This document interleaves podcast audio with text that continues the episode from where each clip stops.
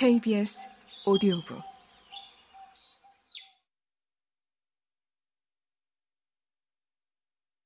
나는 정확히 3시에 베이커 스트리트에 갔지만 홈즈는 외출 중이었다.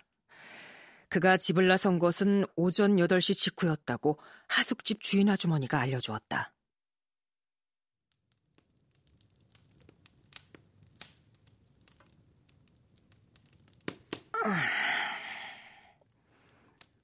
나는 그가 아무리 늦게 와도 기다릴 작정으로 벽난로가에 앉았다.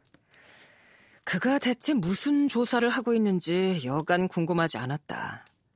내가 다른 곳에 기록한 두 건의 범죄 사건처럼 으스스하고 기묘한 분위기가 감돌지는 않았지만 그래도 사건의 성격이나 의뢰인의 높은 신분 때문에 이 사건도 독특한 데가 있었다. 정말이지 내 친구가 어떤 사건을 맡든 간에 그의 대가다운 상황 파악과 예리하고 빈틈없는 추리에는 혀를 내두르지 않을 수 없었다. 그래서 그가 난마처럼 뒤얽힌 수수께끼를 시원스레 척척 풀어가는 절묘한 솜씨를 지켜보며 그가 일하는 방식을 연구하는 것은 여간 즐거운 일이 아니었다. 나는 그가 한결같이 성공을 거두는 것만 보아온 터라 실패할 수도 있다는 생각은 눈꼽만큼도 하지 않았다.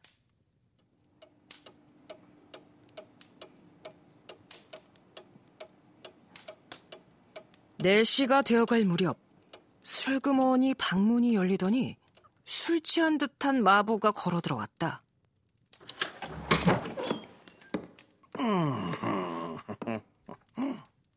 구렛나룻을 길게 기른 데다가 쑥대머리에 얼굴은 불쾌하고 옷차림은 꾀죄죄했다.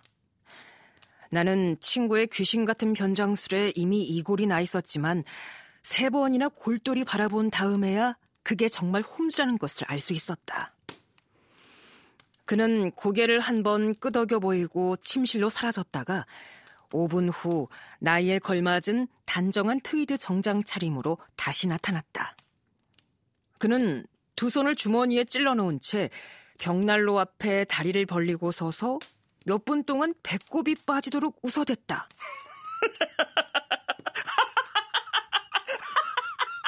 원, 이럴 수가.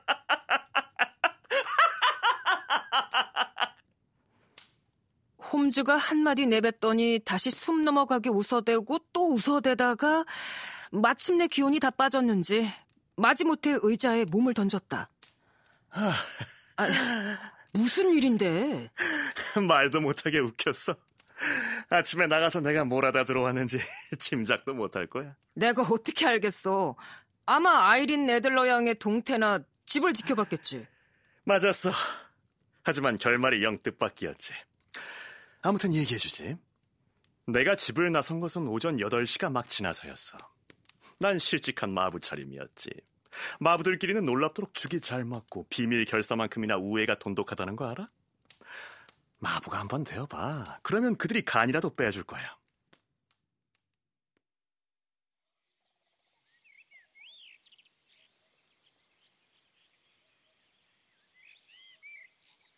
나는 브라이언이 로지를 금세 찾아냈지. 뒤뜰이 달린 아담한 집이었어.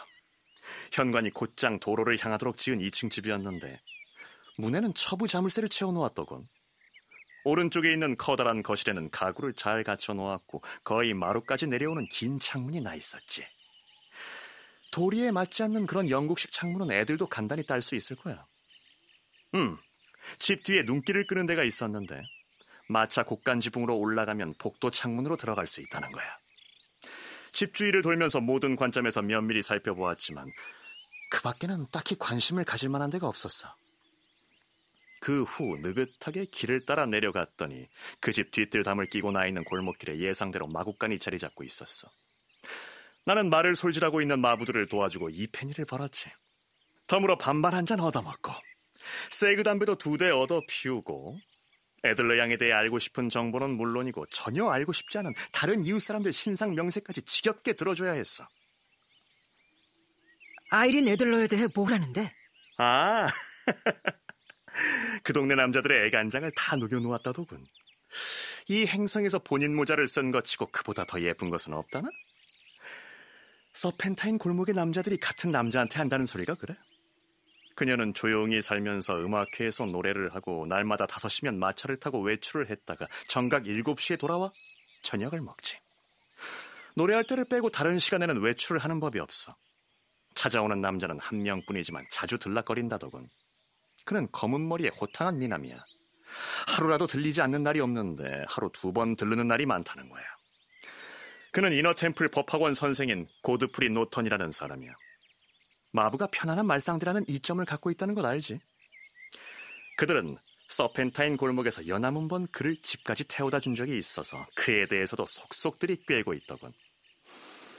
들을 만한 얘기를 충분히 들은 후 나는 브라이어니 로지 근처를 한 번 더 오락가락하며 작전을 짜기 시작했지. 고드프리 노턴이 이번 사건에서 사뭇 중요한 변수인 게 분명해. 알고 보니 변호사였어. 그러고 보니 왠지 조짐이 심상치 않더라고. 두 사람은 어떤 사이일까? 자주 들락거리는 목적은 뭐지? 그에게 그녀는 의뢰인인 걸까? 아니면 친구, 첩? 음. 의뢰인이라면 아마도 사진을 그에게 맡겼을 거야. 친구나 첩이라면 그럴 가능성은 적지. 브라이언이 로지를 계속 노려야 할지, 아니면 신사의 법학원 숙소를 기웃거려야 할지는 이런 질문에 대한 답에 달려 있어. 하, 그게 아주 미묘해서 조사 범위가 퍽이나 넓어졌지. 따분하게 미주알 고주알 털어놓고 싶진 않지만 상황을 파악하려면 사소한 문제점도 알아두는 게 좋을 거야. 귀담아 듣고 있어. 내가 속으로 이 문제를 저울질하고 있을 때였어. hansom 마차가 브라이어니 로지로 다가오더니 한 신사가 허겁지겁 뛰어내리는 거야. 눈에 띄게 잘생긴 데다 머리칼이 검고 매부리 코에 코수염을 기른 걸 보니 문제 그 남자인 게 분명했어. 그는 아주 다급해 보였어. 마부에게 기다리라고 외치고는 하녀가 문을 열자마자 제 집에 온 사람처럼 거침없이 안으로 쳐들어가는 거야. 그가 집안에 머문 것은 30분쯤이었어. 거실 창문으로 그의 모습이 잠깐 비쳤는데 방 안을 오락가락하며 흥분에 뭐라고 떠들면서 손짓을 해대더군. 그녀는 보이지 않았어. 곧이어 다시 나온 그는 전보다 훨씬 더 다급해 보였어. 부랴부랴 마차에 오른 그는 주머니에서 금시계를 꺼내 심각하게 바라보더니 버럭 외치는 거야. 죽어라 하고 달리시오. 먼저 리전트 스트리트의 그로스 앤드 행키스 보석 가게에 들렀다가 에즈웨어 로드의 세인트 모니카 교회로 갑시다. 교회 20분 안에 도착하면 half guinea를 주겠어. 그들이 떠난 후 내가 뒤쫓아가야 하는 게 아닌가 하고 잠깐 고민하는 순간 멋진 랜도 마차가 굴러왔는데 마법골이 말이 아니었어. 상의 단추를 반만 채웠고 넥타이는 한쪽 귀 아래 걸렸고 미처 걸지 못한 멜빵이 덜렁거렸지. 마차가 멈춰 서기도 전에 그녀가 집안에서 쏜살같이 뛰어나오더니 냉큼 마차에 올라탔어. 그 순간 그녀를 잠깐 보았는데 과연 사랑스러운 여성이더군. 남자가 목숨이라도 걸 만한 미녀였어. 존, 세인트 모니카 교회로 가요. 20분 안에 도착하면 하프 소보린을 주겠어요. 그녀가 외쳤어.